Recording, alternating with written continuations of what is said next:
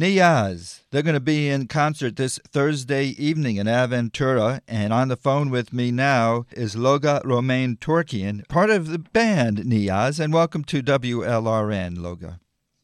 Thank you for having me on your show, Michael. Now, the type of music we just listened to, I, I guess, how would you describe that? Well, essentially, we, we uh, refer to our music as world electronic music. It's a combination of acoustic instruments on stage in junction with electronics. Uh, and uh, for this particular show, it has a very strong visual aspect to the show, and it, that's why it's a, an immersive multimedia project. It's a very 3D in a sense, but still the context is very relative and to our music and it's very thematic. This tour you're on is called The Fourth Light, a tribute to the first female Sufi mystic. Is that something that your band specializes in, in Sufi music? Well, we do play a lot of Sufi songs, and this particular project was inspired uh, by the, as you said, by the first Sufi female in the region, and in a sense, it's a very feminist album and her life was so captivating and that we decided to make this uh, tribute this project to her. And the concert loosely follows her journey in life. So the show is in three sections and one of them is her youth. And then when she becomes uh, she comes to her own and then eventually when she is really is received as a teacher and a philosopher. Unfortunately, she was lost a lot in the history, and even as a kid, I never learned about her because ultimately it was boiled down to that she was a woman and not much attention was paid to her. So it, this is our way of trying to revive one of the greatest philosophers of our region. I'm speaking with Logan Ramin Torkian of the group Niyaz. Are you yourself Sufi? No, I'm not. But uh, I'm not Sufi myself. Uh, I do, do have some serious uh, set of practices that I do that are in junction with are in line with Sufism. But uh, it is a huge uh, responsibility if I decide to call myself a Sufi. And uh, the same way, I do not even call myself either a Muslim or a Christian or or a Jew. I think trying to take something on your shoulder and announcing it publicly will be a, a tremendous responsibility, which I'm not willing to take. well, you are representing Sufi poetry in this concert. Absolutely. Well, what what is this? Is old poetry from a thousand years ago? Well, she lived in 800, 8th century, and the series of songs are inspired by her poetry and her approach to, toward uh, mysticism and Sufism. And obviously, it's something that we do respond to. And in general, a lot of the poetry of the region, whether being from Turkey or being from Iran, whether it's Alawi music or it's material that we gather, they all have a very strong spiritual context to them because that's was a was a, a, major focus for a lot of philosophers to express themselves not in prose but in poetry.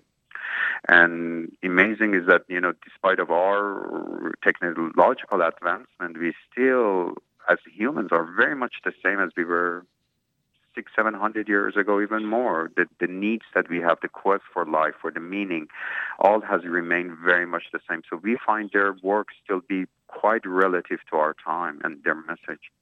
Niyaz will be performing in Aventura this Thursday evening at 8 p.m. at the Aventura Arts and Culture Center, 3385 Northeast 188th Street.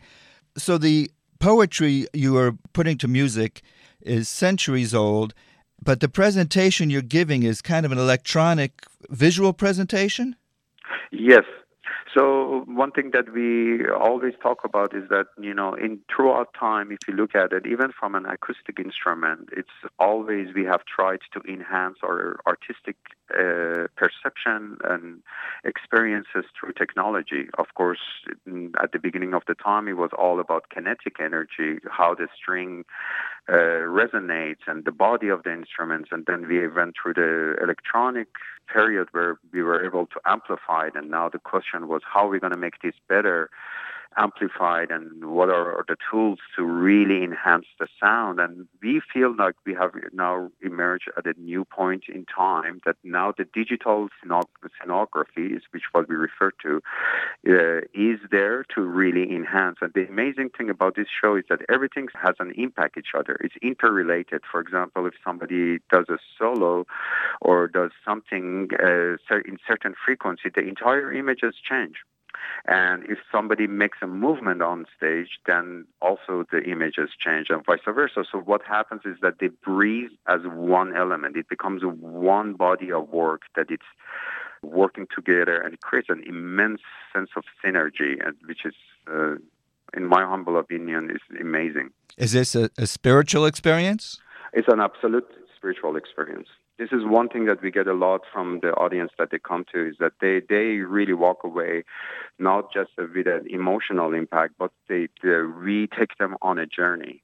And of course, what is spirituality? Spirituality is a form of transformation of perception that you start somewhere and then at the end of the road you feel you perceive differently. And that is, if we achieve that, even for one of the audience, one of the members in the audience, we feel like we have accomplished something. Fortunately, it's been more than that, and a lot of people kind of are at awe of what the journey that they go on with us. I'm speaking with Loga Ramin Torkian from Niyaz. The Fourth Light Project will be presented in Aventura this Thursday evening at 8 o'clock at the Aventura Arts and Culture Center, 3385 Northeast 188th Street in Aventura. This show is presented by MDC Live Arts, and this is the second year dedicated that they're dedicating to the arts of the Muslim world and dedicated to strong women, immigrants, and innovators. Uh, was that your intention with this show to to bring forth uh, innovators uh, and strong women? Yes, absolutely. Interestingly enough, we launched this project in 2015 which was before the Me Too movement. But there was something that it was very clear that the voice of women in our time is becoming ever more important to be talked about. And I'm very proud to be part of this project from that angle as well. In fact, we are doing a workshop in a prior date at the Dade College about feminism in the East. And for those who are more scholarly and are interested, I really highly encourage them to come and participate. I'm sure it's free to the public and they can just be there. One more question. You are innovating this ancient poetry. Have you got any kickback from traditionalists? Yes, there is always that because uh, there is a moment on. I don't want to give the show away, but there is a you know we do challenge a series of dogmas that are controversial, and a lot of it comes because of lack of communication, in my opinion. And when we do those things, there's a moment that you know is about veiling or unveiling or hijab or no hijab. And those things obviously becomes a little bit con- uh, controversial. And yes, people have their own set of strong opinions about it. What do you think? Well, what I think is I think it should be the matter of choice and then uh, the, it's definitely is a matter of choice, and it is not really something that should be uh, dictated upon someone.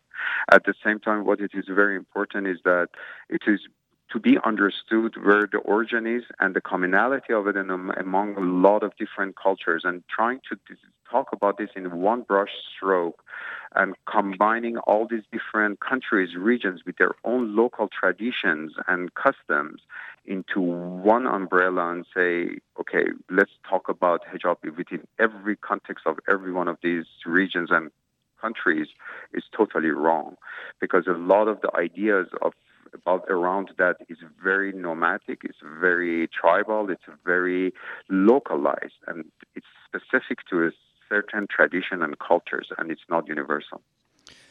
This sounds like it goes way beyond the presentation.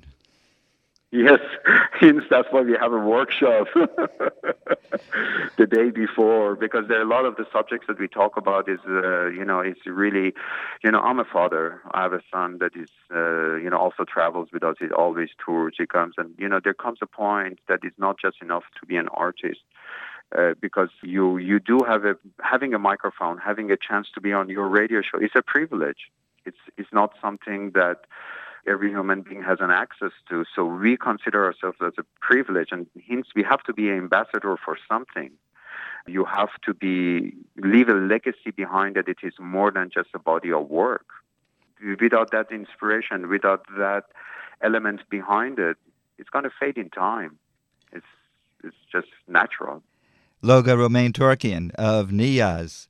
The Fourth Light, an interactive tribute to the first female Sufi mystic and poet, is taking place this Thursday evening at 8 o'clock at the Aventura Arts and Culture Center, 3385 Northeast 188th Street in Aventura.